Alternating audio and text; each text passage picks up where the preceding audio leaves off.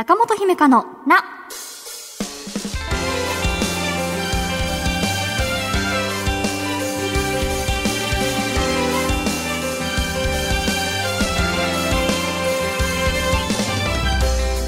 心理カウンセラーの中本姫香です。今回はこんなメッセージから。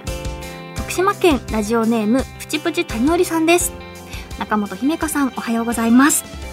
私は現在25歳の社会人なのですが、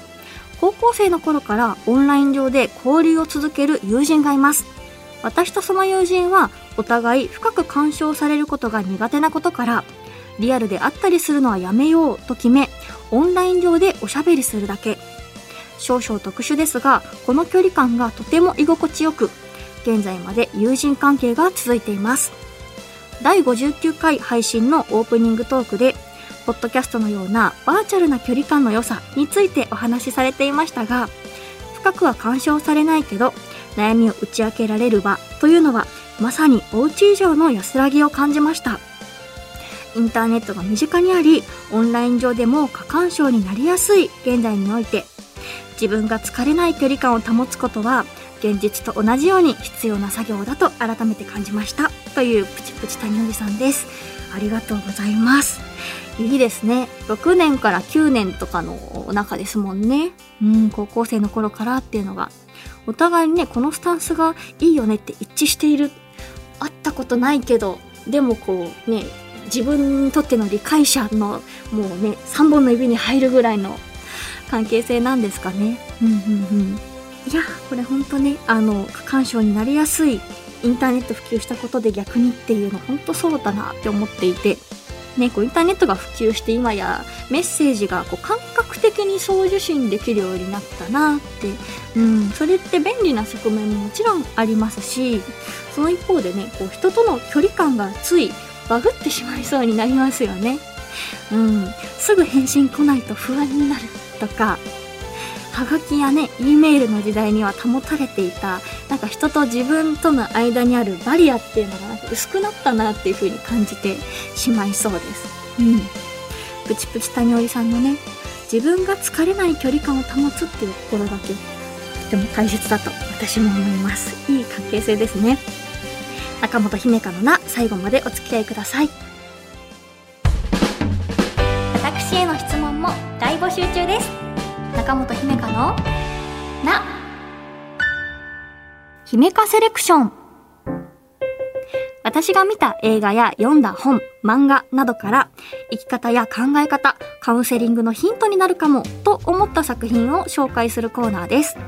今回のテーマはこちら。考えすぎ OL の一日。という、えー YouTube 動画です。久々に YouTube 動画持ってきました。はい。えーチャンネル名は、現実を生きるリカチャンネルです。リカちゃんってどなた？ってなりそうですが、これはリカちゃん人形のリカちゃんです。はい。えっ、と、この動画がアップロードされたのは、えー2021年12月19日。お、配信日からちょうど1年前になりますね。ぴったり。はい。えーリカちゃん人形って着せ替え人形がありまして、私も子供の頃遊んだんですけれどね。リカちゃん今初めて知ったっていう方もね、いるかもしれませんね。あの、動画の紹介の前に、まずその現実を生きるリカチャンネルの紹介文を読み上げます。えこのチャンネルは、リカちゃん遊びが大好きだった20代後半の女が、辛い現実から目を背けるために、自分をリカちゃんに投影して YouTuber として活動していく、ちょっとヤバめなチャンネルです。というチャンネルです。はい。私、中の人ときっと同世代だと思うんですよね。はい。同じもの見て、あの、リカちゃんもやってましたし、はい。リカちゃん人形ね、ぜひ浮かばないな絵面がって方は検索してみてほしいんですけれど、もうね、目がクリクリでね、とっても愛らしい女の子なんですよね。うん、あの、リカちゃんのお洋服がおもちゃ屋さんとかに売っていて、それをこう集めて、着せ替えしてっていう、ピアスとかも売ってるので、そうそうそうっていうのをやっててね、あの、なので、私のツボだなっていう感じでもありつつ、そんなメルヘンなね、お顔立ちのリカちゃんと、あの、チャンネル主さんのその現実的な生活とのギャップっていうのが、なんかね、笑っちゃうんですよね。いろんな動画アップロードされてるんですけれど、他にもその、ズボラ女のモーニングルーティーンとか、あの、現実を生きるリカちゃんのルックブックっていう、まあ、そのファッションの紹介みたいなやつも好きでしたね。はい。なんか、いろんな動画でね、こうヘトヘトで帰宅して、からのメイク落とさずとりあえずバタンキューしたら、翌朝になっててアラームかけてなくて寝坊したみたいな描写がよく見ますね。はい。なので、こう、チャンネル主さん日々戦ってるんだなって、はい、思いながらいつも視聴しています。動画の完成度の高さもそうですし、小物などの細部のリアリティからね、もうね、ずっと見ていられるし、癒されるなっていう、そういうチャンネルです。はい。中でも今回ピックアップしたのが、考えすぎ OL の1日というタイトルの動画です。これは考えすぎちゃう人は、ああ、この心の動きわかるってなるんじゃないかな。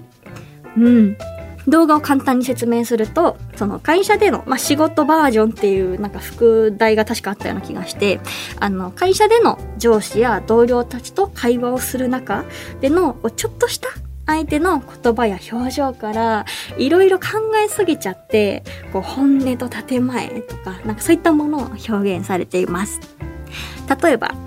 あの、新しい服を着て出社したら、女性の先輩に、あら、今日はデートかしら？気合入ってるわねって言われます。そその時に、こう思ったこととしてリカちゃんが、いや、この人は私が今日デートって絶対思ってない。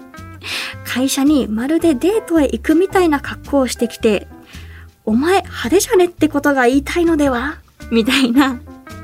そういう場面がね、たくさん出てくる動画です。心の声っていうんですかね。うん。なんかね、こう、気合入ってるわねが、こう、巡り巡って、お前派手じゃんねに聞こえてくるっていう。いやー、なんかね、こう言葉の裏どころか、言葉の裏の裏の裏くらいまでこう思考がね、展開されているんですよね。うん。私はその OL さんではないので、あの上司とか同僚とか人間関係をそのままトレースできるわけではないんですけれど、それでもこう思考パターンはすごくわかるなーってなったし、なのでね、こう学校生活とか、こうサラリーマンの方でも、ああ、リカちゃんに共感っていう方いるんだろうなって思ったし、そりゃリカちゃん会社に行くだけで疲れるでしょうとも思いました。あの、上司がちょっと不機嫌そうだな、みたいなところから発展して、あ、なんか話しかけるな、オーラ出してるとか、〇〇って思われてない？みたいなそういう心の声がたくさん紹介されています。はい。この動画を見て思ったのは、そうやってその自分の中でこうぐるぐるって考えちゃう人もいれば、あの、そうではない人もいたりしてね。どんなに考えたってね、こう他人からの見られ方は自分では操作できませんよね。実際その後の女性のフォローというか先輩、なんか似合ってるよ、みたいなそういう感じであ、そういうことね、みたいな感じだったんですけれど、なんかその他人からの見られ方って自分で操作できないので、ね、もうどうとでも思ってくれって開き直れたら楽なんだろうなってわかるけれど、それができないからね、なんか疲れたり悩んだりするんですよね。人間関係って。うんうんでも、その考えすぎて気にしすぎてしまう葛藤っていうのを、あくまでそのポップでファニーなニュアンスで表現してくれているので、こう動画を見て、そうそう、自分もっていう風に笑えたら楽になるんだろうし、会社でも学校でもね、自分以外にもこんな風に一人で心理戦を繰り広げている人がいるかもっていう風に認識できると、こんなに気にしすぎなのは自分だけではないのだろうなっていうちょっと孤独感がね、和らぐのかなっていうのが私の今回感想というか、あ、ここで紹介しようって思いました。うん。そう。最近思うことは、その人に寄り添うって、まあいろんな形がありますよね。うん。私はそのカウンセラーとして悩みを聞くっていう形で人に寄り添えたらなって日々仕事をしていますけれど、例えばそのこの現実を生きるリカチャンネルのリカちゃんに自分を投影するのもまたなんか共感できて元気になるなとか、うん。自分がね、言語化していないけれど日頃感じている些細なモヤモヤっていうのを、リカちゃんが代弁してくれたことで、あ、そうそうそう、自分はそれが言いたかったんだって少しスッキリするみたいな、そういう寄り添い方もありだよなっていうふうに思いました。今までの作品紹介ってフィクションの小説とかあんまり私そういったものを紹介してなくて、なぜなら私がちょっと俯瞰したところからものを見がちな人だからなんですけれど、でもね、今回は逆にこう投影する作品っていうのもいいんじゃないかなって思った次第です。うん。他にね、自分を投影したくなるものって、何でしょうかね、こう、あの、漫画とかね、漫画の中でもこう、スポーツもの、学園ものとかありますしね。うん。あるいは歌の歌詞とかもね、投影しやすいですよね。うん。自分の中にあるこう漠然とした感情を誰かが代わりに言ってくれた時ってそれだってビビッときてねなんかすっきりする感覚とかしびれるなみたいなのも私は経験がありますしうん私は今回その考えすぎ OL の一日っていう動画の中に自分を投影して少しあのスッとして心そして笑えて そうそう、そんな風に自分の心を代弁してくれる作品っていうのを、これからも日々探していこうっていう風に、この動画を見て思いました。回またちょっと違ったタッチの作品でしたが、皆さんよかったら気になったら見てみてください。以上、姫川セレクションでした。この番組では、あなたからのお悩みを一緒に共有していきます。ぜひお便りお待ちしています。中本姫香のな中本姫香のな第64回いかがでしたか？今話しながら思い出したことがあってまあその知人との会話という感じなんですけれどそのフィクションを読むときに誰か登場人物の一人になって読む？それともそのストーリーテラーとして読む？みたいな話になったことがあって私そのストーリーテラー側なんですね。だからそもそもそのフィクションあんまりその没入しきれないというかだからなんか読む本のジャンルってフィクションの小説よりなんかこう実用書とか専門書とかなんか事実を書いてますみたいな本が多いんですけれど逆にねその一人のこの主人公にこう自分を投影してみるみたいなことがなんかこの動画ではできたんですよね。それがリカちゃんの言動がわかるわかるってなったからなのか。うん。そう。でもなんかそんな風にやってみるのもまた何て言うのかな。ストレス発散というか癒しというか、うん、そんなものに求めてみるのもいいんじゃないかなっていうふうに思いました番組ではあなたからのお便りお待ちしていますちょっぴり長電話のコーナーで不安や悩みを話したいという方は電話番号を必ず書いてメールを送ってください。え事前に番組スタッフから番号非通知で電話をします。なのでお便りを送った方は非通知の電話も着信できるように設定してください。よろしくお願いします。メールアドレスは中アットマーク JOQR.net naka アットマーク JOQR.net です。そして番組の感想はハッシュタグ、ひめたん文化放送をつけて SNS でつぶやいてください。番組の公式アカウントもあるので、フォローよろしくお願いします。あ、そういえば、ちょっと前ですけど、番組の公式アカウントのフォロワーさんが1万人いってましたよね、気づいたら。ありがとうございます。1万人いってるって思いました。何卒、これからもよろしくお願いいたします。